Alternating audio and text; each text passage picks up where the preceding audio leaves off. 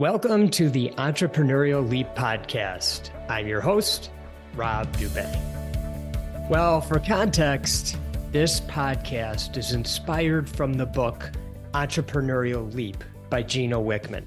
Gino is the founder of EOS Worldwide and an author with over 2 million copies of his books sold worldwide. Now, in his next phase, he is taking his passion for helping entrepreneurs by partnering with five equally passionate, successful entrepreneurs, myself included, who have created the E Leap Academy, where we teach the content from the book in a one year program guaranteed to increase the success of early stage businesses.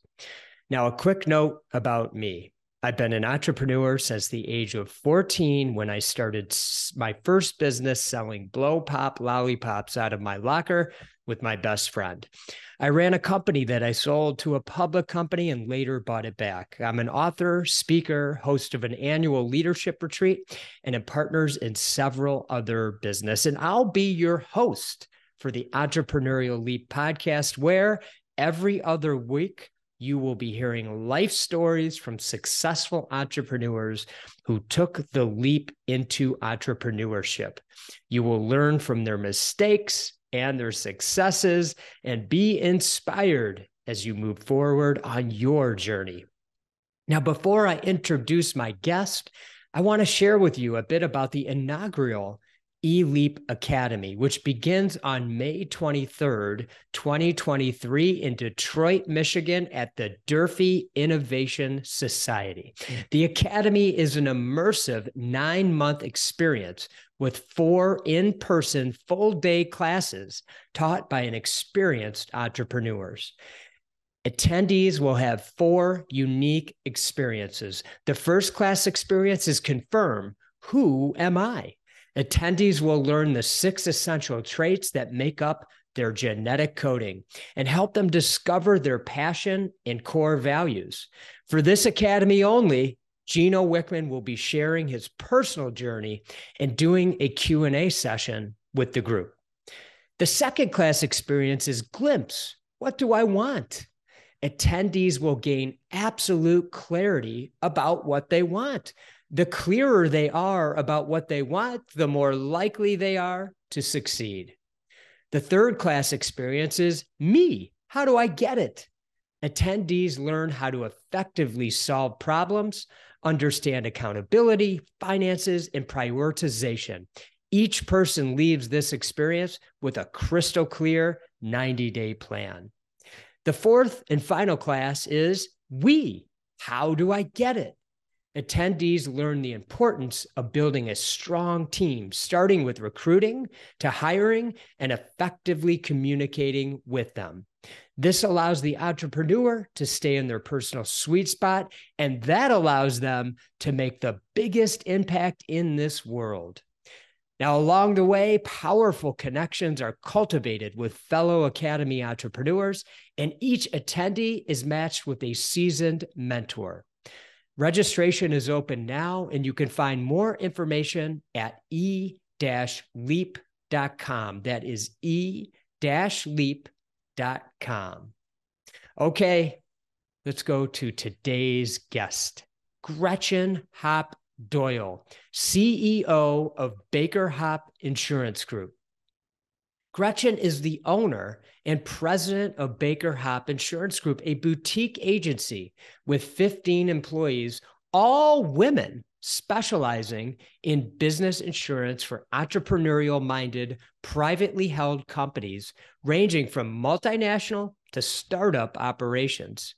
BakerHopp also has a dedicated team for home and auto insurance with business owners and leaders in mind. BakerHopp's achievements span four generations of family ownership. Gretchen purchased the company from her father 17 years ago and had a successful buyout of a 50% non family partner seven years ago. At 27 years in the business, Gretchen's leadership has evolved the company into BakerHopp 4.0, a direct reflection of her dynamic and holistic approach to insurance, risk management, corporate culture, and life.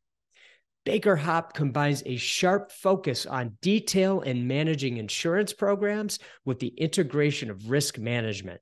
Now, as a strategic thinker, Gretchen generates excitement around growth and change in the insurance industry, leading several boards and councils with insurance companies. She has earned numerous credentials in insurance education over the years, and she is mostly known for her energy and obsession about culture. BakerHopp's core purpose contributing to the success of others and the core values of believe, accountability, and relationships, which raise the bar, B A R, rule everything for Gretchen and her team. She's been a member of EO Detroit for 12 years and running BakerHopp off the EOS principles for over five years. She has three children, ranging from 16 to 20 years old, and lives in Detroit. And I'm so excited for you to hear Gretchen's story. You are going to love it. So, without further ado, please enjoy my chat with Gretchen Hopp Doyle. Gretchen, welcome to the Entrepreneurial Leap podcast, our second guest. Second. no pressure. no pressure at all. I'm better than being the first. nice to see you, Rob. Thanks for having me. Oh, I'm so happy to have you on the podcast. I've learned so much about you. I shared a little bit about that with you a moment ago before we started recording. And this is going to be a special conversation because you're a special person. There's no doubt about that. Hmm. um, I always like to start with a quote. And so I'll I'll share the quote and then I'd love to get your feedback on what you hear. So here's the quote. Believe is more than a feeling or emotion. Believe is a journey, a process, and a requirement. So, what comes to mind for you when you hear that? Um, sounds like someone I know wrote it. so you do know the person that wrote it, who is? I, I think it is me. That's right. That's right. Yeah. Sorry to embarrass you. Yeah. so talk to me about that. The inspiration. It's, that is an amazing statement, by the way. Well, thank you. Um, you know, it's interesting.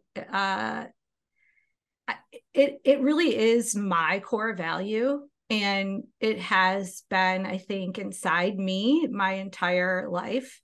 And when we decided finally to take BakerHopp um, to a place of running on EOS, really fully committing to EOS. And the very first thing we do is have to, you know, dis- establish our core purpose and our core values. And we establish our core purpose and then our core values. It was, so, you know, believe just is our core value.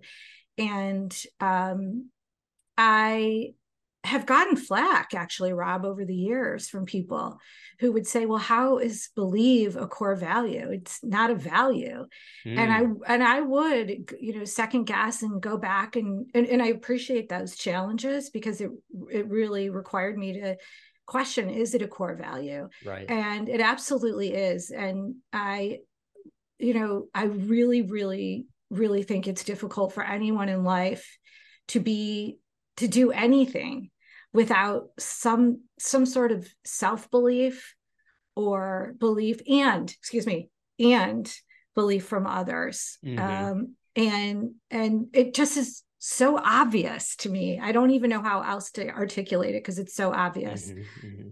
where do you think this came from? It's like intuitive for you? Like that's what i pick up on when i hear you say obvious. It's just like from the inside. Yeah I think for me, it came from multiple sources. Um, I've always had a sense of belief in something beyond myself. Mm. And it's so interesting to me to see how spirituality has evolved over the years, my own as well as the world and what's acceptable and what's not acceptable. And um, so even outside of or, organized religion, they're they're just they're, I just have a very very strong belief in something beyond. Um, I was also raised by a mother who literally had blinders on to everything. I mean, she believed in me um, like nobody else. It didn't matter. And I have a, I do have a saying to this day, and I use it in my own parenting is, you know, if, if my mother says it, it's true. Mm. Wow. And that's actually thinking more about the negative things than oh, the positive. Oh, interesting. Okay. I didn't, so, I didn't yeah. take it that way at first, but okay. Yeah. Wow. Okay. Yeah. So if, so it, we have to be, I, I am very careful about how I speak to my children. Mm. Um, because those your mother is such a critical relationship in your life and when she gets in your head either positive or negative she's in there and she stays in there and so my mother believed in me um, no matter what and there and there wasn't always stuff to believe in i mean you know it's not as if i was really showing her anything fabulous. she used to say when I was little all the time that I would be the next Jane Pauley Well, oh, you know, wow. I'm not necessarily Jane Pauley but um and she really taught me to, you know, to to feel good and believe. Mm. And so and yeah. I put that out there for everybody. I and if yeah, it's just so important. Mm-hmm. I to say it. What was it like growing up in a in a family where you're this business, BakerHopp, that you're CEO of now and full owner, mm-hmm. is do I understand to be over a hundred years old? Yes, in four generations. What was that like growing up? It was fun. My, mm-hmm. you know, I, I, um, it's interesting about the entrepreneurial journey because I would say I didn't become an entrepreneur until I was 30 years old. Mm-hmm. And family business, um, I think, is a unique brand of entrepreneurship. And um, I'm going kind of off the reservation here a little, but it's fine. Um, it can be a struggle to have a business that's this old, this established, and feel like an actual entrepreneur and eh, so even thinking about having this conversation with you can be a little nerve wracking because there I didn't start this in a basement. Um, I didn't sell blow pops when I was 14. you know, I like I, I I really don't fit the typical. Um, and so it that that there's there's a lot of reconciliation that goes on in mm-hmm. family business. There was for me anyhow.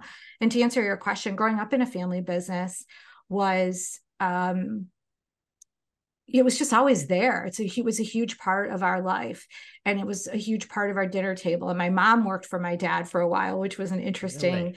time.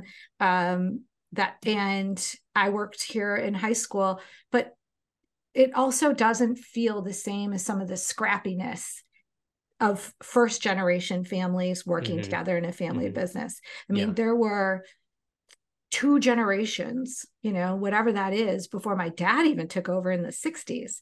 It was just a business. Mm-hmm. It, if that makes sense. It does. And I'm always curious. And I, even on my own journey, and I have kids uh, who are not involved in the business, I thought, boy, it seems like a lot of pressure almost to take over a generational business in such a different way to carry the torch and continue to grow it. And so did that yes. did, that come into your mind? And... Oh, yes. Mm-hmm. If I had, you know, I I don't like uh, the concept of looking back very often.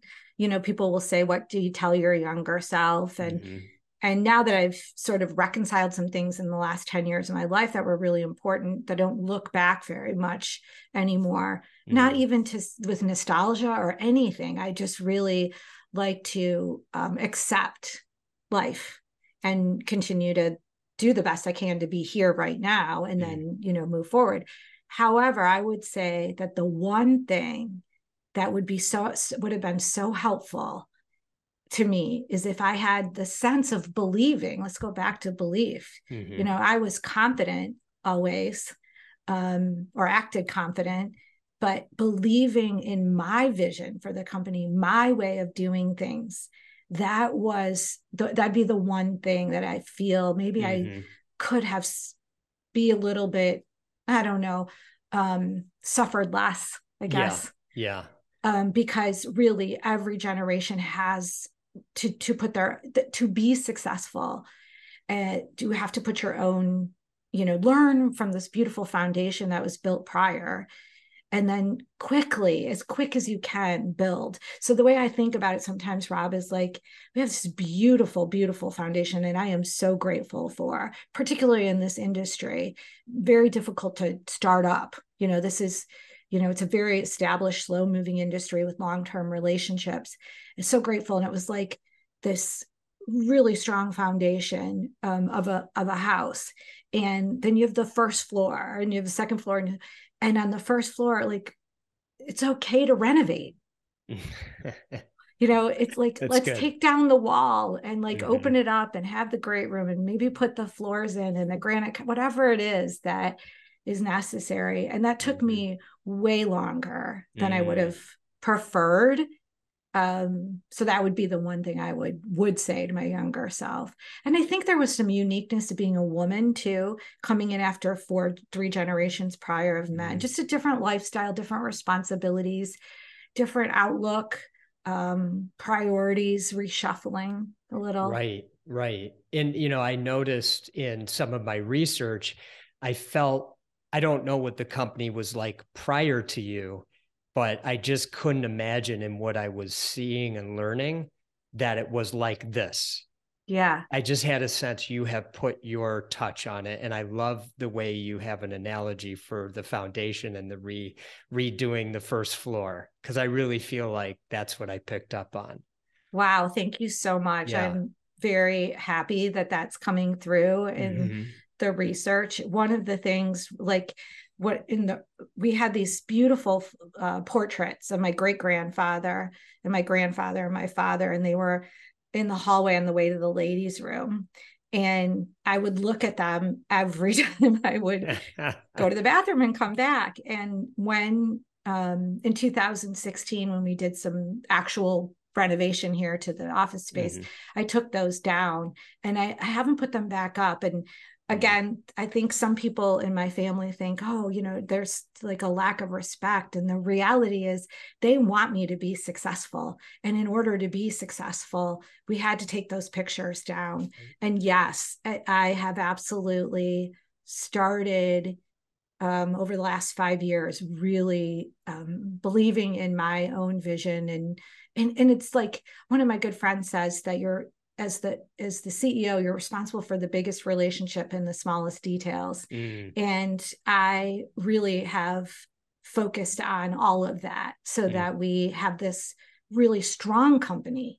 It's you know, straddling fences is is one of is probably the most exhausting thing you could oh, ever oh, yeah. do. Mm-hmm, definitely did you have intentions? You went to college. I noticed that, correct? Mm-hmm. Yeah. Yes. And so, did you have intentions after coming out of college of coming into the business, or what was your thought process at that point in your life? Not at all. I worked here in the summers and, you know, enjoyed the office work and that kind of thing. And I took off for Chicago, like a lot of kids in the Midwest in the mm-hmm. early 90s. Yeah. And worked in communications and public relations. And I really enjoyed that. I enjoyed that at the tail end of college, and I enjoyed it when I was in Chicago, and um, just ended up coming back here because I also kind of liked sales, and I knew my dad w- was um, going to retire young. And the the old story I used to tell is that he was going to retire young, and I wanted to give it a shot. The reality is, I really didn't have much better. I didn't have a lot I didn't have a lot of other options. Not meaning it was my only option, but I didn't really like my second job in Chicago. I didn't feel like I was successful and I saw an opportunity and I did like the concept of sales. And so I asked him if I could come and work for him and I did. Mm. Um, and then one thing led to another really. Yeah. So when you joined in with the business in the back of your mind or your father's mind, was there an idea that maybe someday? Yeah. Oh, there oh, was. Okay. Yeah, for sure. Got yeah. it. Got it. I so came back to see if I would like it, if I would oh, be okay. interested. Got yeah. It. Yeah. Yeah. And then um, was the idea as well that you would start in sales and kind of work your way and understand the business as opposed to, yeah, okay. For and sure. Is that an important part for a generational business to have somebody start to really feel like all aspects of the business yes in just... fact yeah i mean oh for sure i mean i think that's so obvious really at the end of the day because um, I mean, the school of hard knocks. The, the other the other imposter syndrome. I, I'm not a big fan of that term, but um, you know the the other thing that I think family business, some kids in family business struggle with is being taken seriously, mm-hmm. and yes. um, and forever. I mean, there are still people I know that don't think that I work hard, and I'm so over trying to prove that yeah. you know um, but i feel it you know i feel people and i and i actually kind of really get it and understand it. If i were someone who did start the, my business in a garage and went through all of that i might you know look at someone in a family business and say hey you had it easier. And in some ways i probably did have it easier um, and i'm so in awe. I mean that group of people and people who start businesses today, people like yourself who started businesses 30 years ago, um, is the bravest thing. I, I literally think is the bravest thing. It's that, interesting that you say that because when I meet with people who have family businesses, I always think totally opposite. Like I thought, okay, I'm young, I'd go do this in the garage, whatever, basement. And what do I got to lose? But when you go into a family business, multi generations, gosh, I always think, wow, the pressure. I don't know if I could handle that. so isn't that funny how you and I kind mm-hmm. of see it different? I'm like in awe of somebody who can take that family business like you have and just keep bringing it to another level. It's remarkable. It's interesting because I think it's like a security thing. So mm-hmm. to me, I look at somebody who's particularly people when they leave jobs you know, and then they go stable jobs and they go out and they start a business. I am like that leap because I know even as an entrepreneur, as as I became an, an entrepreneur, the you know, and you get more of a feel around the real risk of it. Yeah. I think there's naivety maybe on both sides. Probably. but I didn't know I was coming in here and I had no idea I was mm-hmm. what I mm-hmm. was taking on. I literally just came here and sold and had a yellow pages and yeah. you know ran up my dad's phone bill calling my friends at long distance and you know like and and then one thing led to another and then I was an entrepreneur. Right. Whereas to, same thing for you, you go in the basement and you're like, well, what do I have to lose? I'm going to give it a shot. So I think it's like until you get mm-hmm. to that point where there is. Something mm-hmm. there that you're risking yeah. and then you're like oh my gosh but yeah and maybe mutual respect and mutual misunderstanding it keeps mm-hmm. us all moving was it when you began to take the business over was it challenging in any way to because you bought your father out but then you also had another partner which i comp- don't i'd love for you to kind of explain because i couldn't sure. catch on to that maybe it was your dad's partner i'm assuming but i don't want to assume so yeah. was that challenging or how did that feel for you so that's when i was an when i realized looking back that i actually became an entrepreneur mm-hmm. i was um i was 30 years old and simultaneously um, I was negotiating this buyout with my dad. Negotiating is giving my, me more credit. I, maybe he was dictating this is how we were going to buy the business. right. It was myself and a 50% business partner who had been a really successful producer, salesperson here, agent. Okay. And um, so we, my dad brought us hmm. together in the business and we were buying him out. Simultaneous to that, mm. I was having three children in four years. um, and I remember my, if I if I were to mark my first day of entrepreneurship, was I had my first baby and um, she was six weeks old.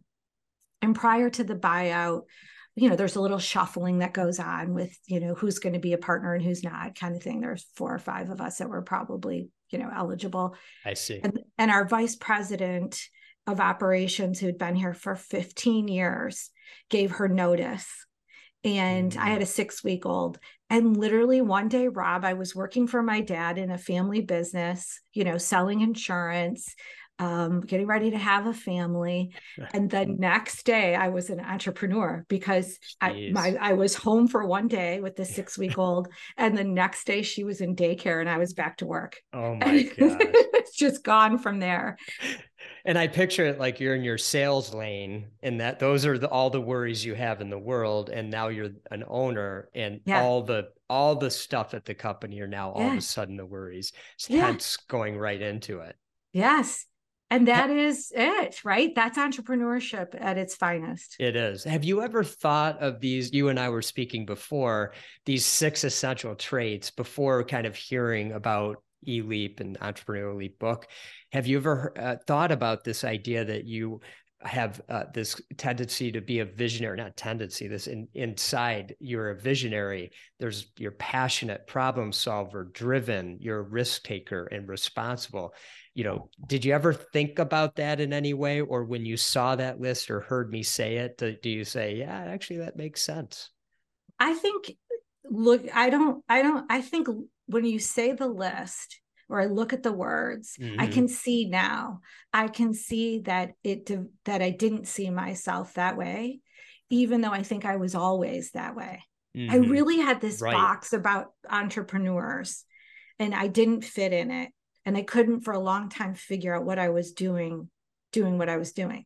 Mm-hmm. And in retrospect, absolutely. And I feel like it's fully formed. You know, now we talk about the first floor. Now I think I can see it, but it was always there. Yeah. It was always there. I just mm-hmm. didn't see it because I was working so hard to stay in this box or get in this box um, or be in the box of what I thought BakerHopp was supposed to be right. and what it had been.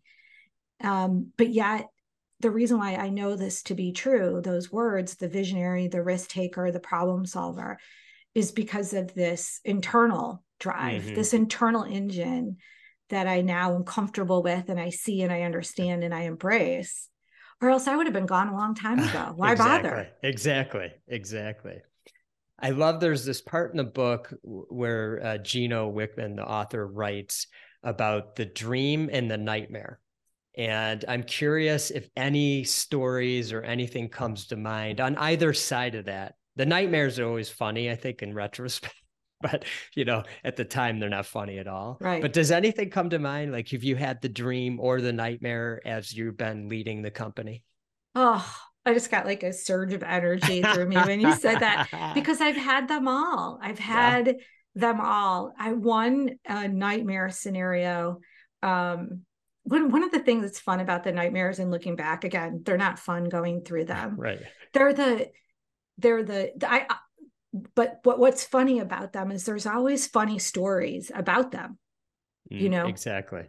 Um a couple that really quickly that came to mind is my second maternity leave this time i was going to have a maternity leave we had a couple people vacate and I came Jeez. in in the middle of my maternity and just for like I to kind of like deal with the stuff. Of course. And I brought all the leaders into my office and I said, "You guys, we've got this thing under control. It's all good, blah blah blah." And I remember the like I you know the the desk phone and the office person like buzzing me and I said, "Yes, you know, and she said, um, I just want to let you know, we just, someone just found your wallet in the parking lot, like with all your credit cards all over the place. like, that, like that's kind of the story of my entire life. Another one, um, we call wonton. You know, like I mean, it was it's it's everything is always a beautiful disaster you right. know and and as time goes on you figure out how to make mitigate those you know disasters a little bit. Another one we call wonton soup. We had a really problematic employee that we had we had to find a way to move on from and we would meet at this chinese restaurant and these bowls of wonton soup are like is like so huge and when they first put them down we laughed so hard in our misery you know at these like ridiculous so we used to say like we need a wonton soup member and i think that's what's cool about uh, companies and teams is having those mm-hmm. those things. But the dream yeah. I think is you know i feel like i'm in the dream right now. I mean yeah. I, I think flow flow is so powerful um and i feel like we're we're there in clarity and and I talked a little bit about with you before about the 10 disciplines. Mm-hmm. And um, when you can read the 10 disciplines and see how practicing the 10 disciplines um, will really benefit your whole life, mm-hmm. your business, and like you can really feel it, then I think you know you're kind of like in the dream a little. Yeah, yeah. As I as I was looking at your uh your everything about your company and you, I actually had this feeling that the dream was now. I don't know why, I just did. So it's so cool to hear you say that. And I'm happy that you're feeling that way. Um, you know what's kind of cool about that, going back to belief, mm. is, you know, probably a few years ago, I would hang on that, Rob. You know, mm. like, like I like that. That makes me feel good. I'm happy that we're resonating, you know, yeah, out yeah. there. And at the same time, I already knew that. And so that is an even better feeling. Oh, that's cool. You know, so about seven years ago or so, I think if I read correctly, you bought out your partner. And, you know, the book has a section about whether or not you're a partner person or not. Mm. And so, since you've had a partner and now you don't, do you have any insight on that for yourself? That's such a great question. I was really lucky because the person I partnered with was a good person even if we didn't end up being great partners. Mm-hmm. And so I have a healthy relationship of of the idea of um, a time and a place for everything now. And mm, um, I I really think that the partnership was very important for both of us. And I I think I probably would be more on the side of like don't take a partner if you don't need one. And mm-hmm. I remember after I had um, bought out my partner, and it was a really good, it was good for both of us. And I'm very proud of the separation that we had. And somebody said, Oh, you should merge with such and such company, and they could really use you. And the way that he said that that day has really stuck with me. And I listen for that a lot now. Mm-hmm. If somebody needs me from a partnership standpoint, or a board needs me, or somebody needs me, I'm very hesitant and more and more willing to step back and say, well, what do I need?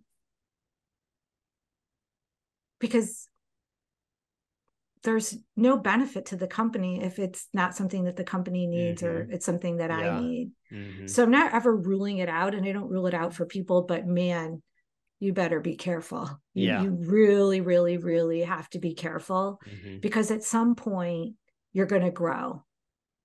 You are going to grow Personally. your company. Yeah. And you mm-hmm. have to be on the same page. Um, and I've seen some really, really successful partnerships mm-hmm that there's no doubt that these companies and organizations would be less than.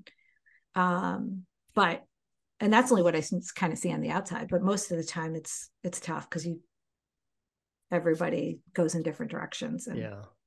What about the importance of a clear vision?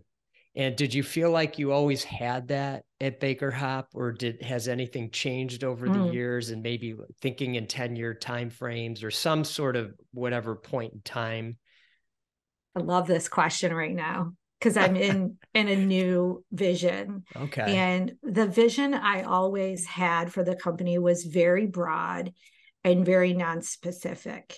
And the vision was that I wanted us to be the best company we could be, the just to be the best, most respected company out there. And I I was never able to for whatever reason really put numbers on it. I always had like a big number mm-hmm. out there, but I mm-hmm. I didn't really connect with that number, Rob. And and really I don't connect with numbers that well. It's not one of my strong suits. Mm-hmm. I really need good people around me who can measure and budget and those types of things. It's just how I um, I don't I don't know that I was born necessarily to be like this phenomenal business person. I think mm-hmm. it's something else altogether. Mm. So I set out to do this and I feel really great that we're really, really on our way to being the best company ever. And just in the last, gosh, six or eight months, I've gotten super comfortable with the idea of really meaningful financial growth. And once I connected to the idea of sharing wealth, whatever it is, in a way that makes sense, mm-hmm. I I really connected to it. Mm. Um, once I, I gave myself permission, again, I am very the the the discipline I have to use these days is to keep my eyes on my own page and to use other business cases as inspiration and not comparison mm-hmm. inspiration versus comparison the comparison is what really ate me alive for so many years and held me back really held the company back so now i am so aligned with the idea that you can have an amazing culture you can have an like amazing team just the best of everything that i feel like is starting to exude out there even beyond these four walls and oh ps and you can be really financially successful mm-hmm. and those two things can marry one another and if you start to go this path you don't lose that path mm-hmm. and you don't get you don't believe it till you believe it going back to believe. Yeah. I mean you have to really believe whatever it is you're going to believe. And then once you do just go. Mm-hmm. um so yes i feel like the vision was always so qualitative and not quantitative. And we were always responsible. You know i mean we we, we were always profitable. We've carried low debt. You know it's it's it's it's not that type of thing. Yeah. It was you know so i'm curious you know I, I can't remember the exact word that you use or words but you said something right at the beginning of what you just shared about um, being a good business person mm. Do you yeah. know what I'm saying? Okay. And yeah. so what what what is it that you feel could be missing from you being a good business person? Yeah, well, I think it's exactly that. The numbers? The, yes. Okay. Yes. So yeah. that's that's how you define like if I just had that, then I'd be a good business person. Yeah, I mean, how silly is that, right? I mean, the, the, hey, the journey continues. I, it seems to me you're one heck of a business person. I have to tell you. So, um, uh, and this kind of comes to my next question because you know Gino writes about staying in your personal sweet spot, you know, and I wonder, yeah. you know, how that shows up for you. Yeah, so thank you. So I mean, after so if we go back to when I became an entrepreneur when I was 30, that it was the the buyout, the three children, yeah, the 50% business partner, and there was the recession and all hit at the same time. and that's when I was born. I was that's when I became an entrepreneur.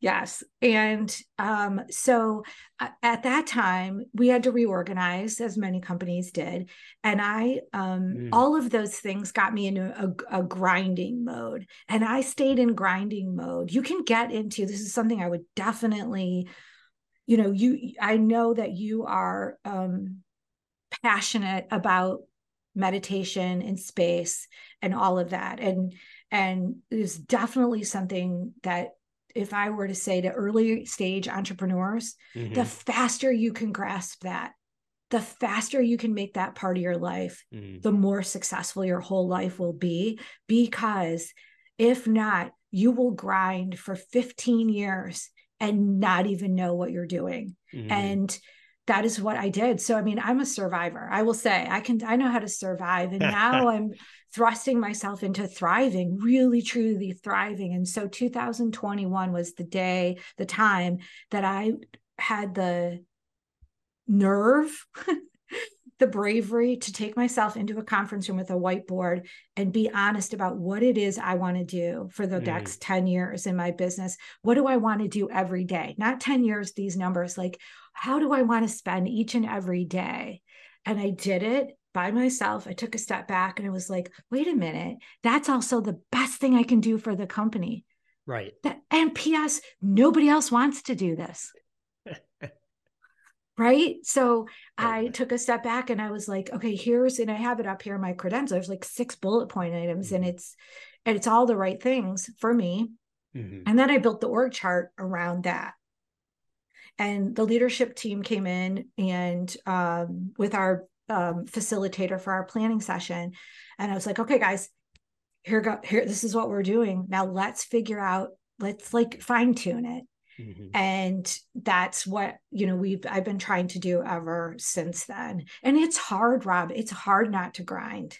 It Once is. you become a grinder and an operator, that's like going back to the business thing. I'm a good operator. I have mm-hmm. proven myself as a good op- operator to whoever I have to prove it to, which is nobody, but that's a whole different, right? That's that that's where your family so business stuff shows up is yeah, right there. Yeah, You're yeah. still proving it. Yeah. Um, and um, anyhow, it, it's hard to pull yourself out of that. And I would say that I'm kind of still in mm-hmm. that phase yeah. of, you know, trying not to straddle the fences. Yeah. What were the six that you came up with? Well, for me, it was, uh, let's see, it is definitely new clients. Mm-hmm. from start to finish okay. and understanding where I fit with all the new clients, mm-hmm. you know, mm-hmm. like what, how much involvement, that type of thing.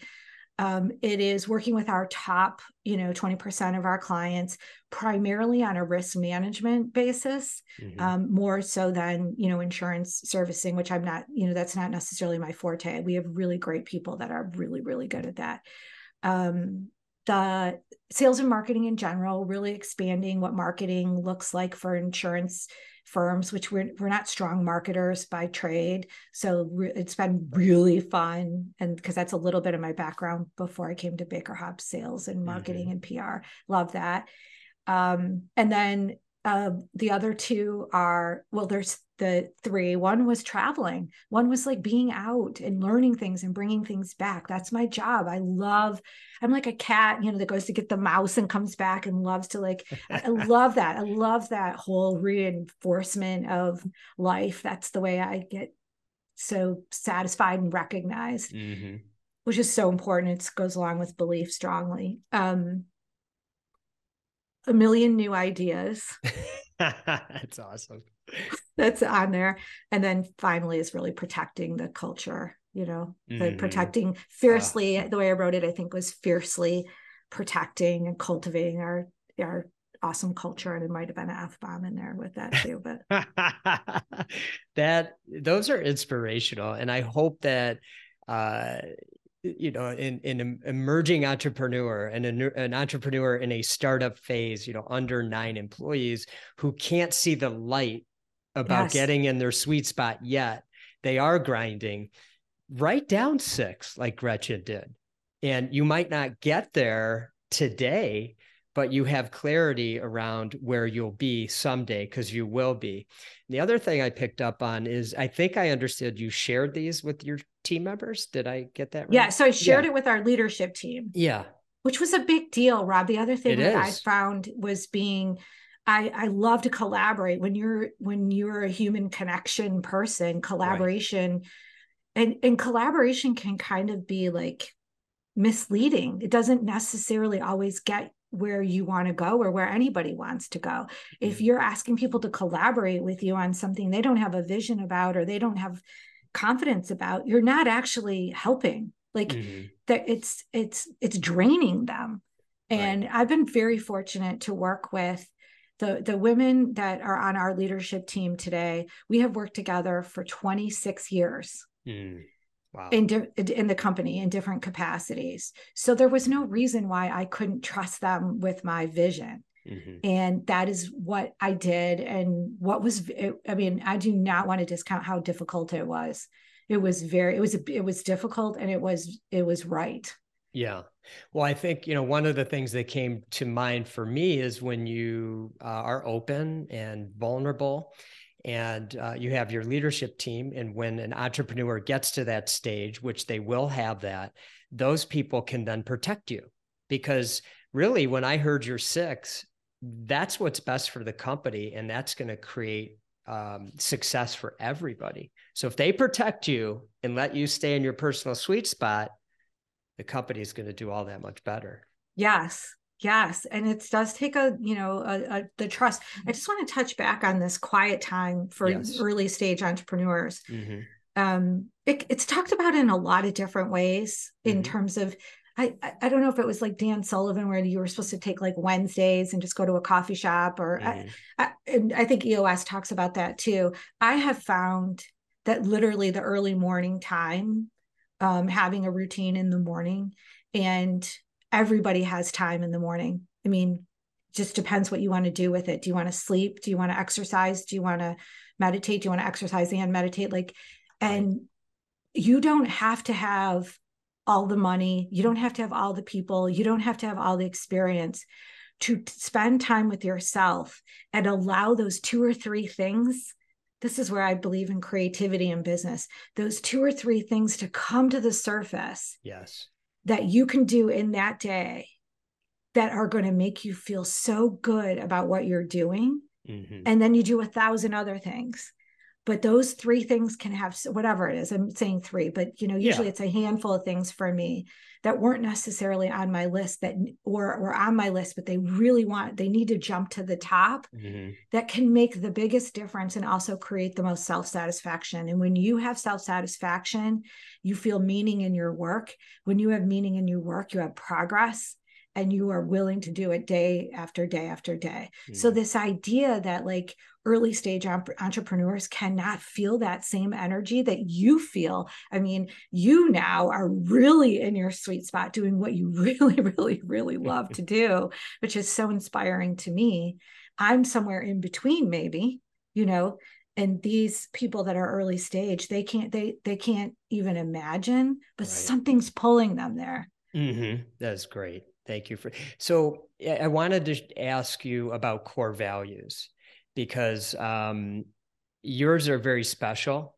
And can you talk? What what I was curious about was have you recreated your values? Okay, and so can you talk about that as an established four generation business, shifting the values, and then talk about where it's at today?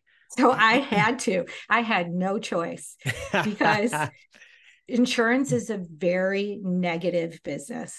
It just is. There is almost nothing positive about it, whether it's a claim being paid, you know, paying premiums, um, dealing with taking things on and off insurance. This is as the consumer. It, you know, 80% of our, our business is commercial insurance. So, you know, we're dealing mostly with business owners and and also um, on personal insurance with a lot of business owners. Anyhow, nothing about it is positive. And you know, I was born into this business. And so along the way, I felt this is the vision, I think, where it comes out. I felt compelled to reinvent what the business meant. So we, so, you know, somehow came up with this idea that really resonated, which is we're here to contribute to the success of others. That is our purpose. That is the purpose of the company. And it happens in so many different ways but we're on the team to contribute to success because there's no getting around insurance. And thank God for insurance, but it's still negative. Mm-hmm. And we're here to contribute to the success of others. And that is our team first and foremost. If our team is not receiving the belief, the success, you know, we're not contributing to one another, then there's no one we can contribute to. Our clients are so important and so special. We have some of the most amazing relationships out there. I love our clients so much. And some of them are so long term 45, 50 year clients. It's Jeez. crazy. Yeah. It's crazy. It is. Um, and lots of new wonderful clients too. Our partner carrier is super important to us. Our communities, all of our communities, not just one community, but mm-hmm. all the communities of which we interact with and our families because it circles all back to the team. So that is what we do each and every day is we contribute to the success of others.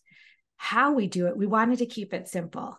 We had guiding principles prior to, to 2016 and there were 10 of them and they were all great, but nobody could remember what they were and yeah. that kind of thing. So literally um, one day just kind of came up with went through a facilitated session, raised the bar. Mm-hmm. So easy. It was like so great. We raised the bar every day. So believe we talked about, we believe in who we are, where we're going.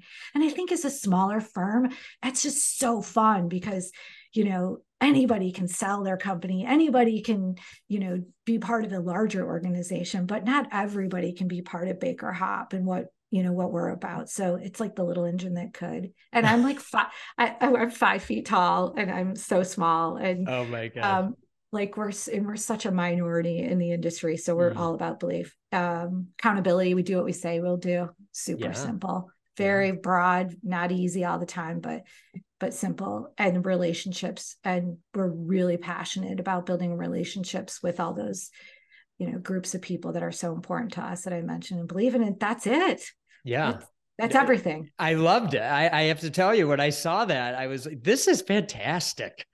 I mean, it's so easy and so clear what you all are about. And the belief, which we started with, by the way, with that quote, is very powerful. I have to tell you, it is very, it's a very powerful word. So I give you a lot of credit for incorporating that into what you're doing. Thank you. I, we have to talk about Ted Lasso for two seconds because oh, that's right. Yes, thank you. Because I mean, he, I mean, uh, he brought that to all of us, yeah. and it's accessible to everybody. Yeah. Um, and it is. It's. I'm. I watched a little bit last night of the next season, and I, I'm just. I'm just so grateful that that's part of like what got people through the pandemic. Even mm-hmm. so. Yeah, that yeah. is true. Thank Believe. you for sharing that. Okay, so finally, is there anything and don't feel pressure like there needs to be some like great statement but if you have one that's coming to mind for an early stage entrepreneur even maybe you know it's uh, a multi-generational person coming in who might be taking over a business is there anything that comes to mind any sort of nugget of wisdom that comes to your mm. mind that you'd want to share like i said I, I wouldn't have thought that i had anything you know necessarily to share mm-hmm. and it really is coming through very strongly that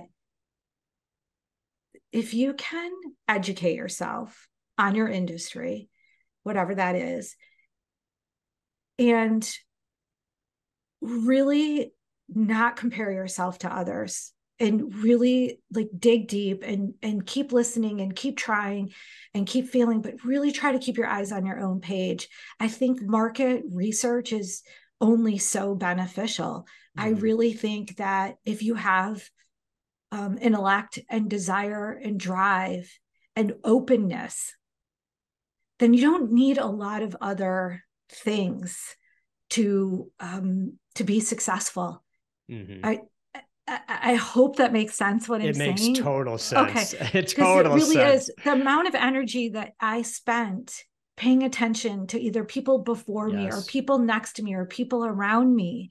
And if I would have focused all that energy into believing mm-hmm. and trying and failing and trying and failing and trying, trying, trying, trying, trying, trying, and succeeding. I don't believe in failing. I believe in trying you know i would um i would have saved myself a lot of exhaustion. Mm-hmm. that's so good.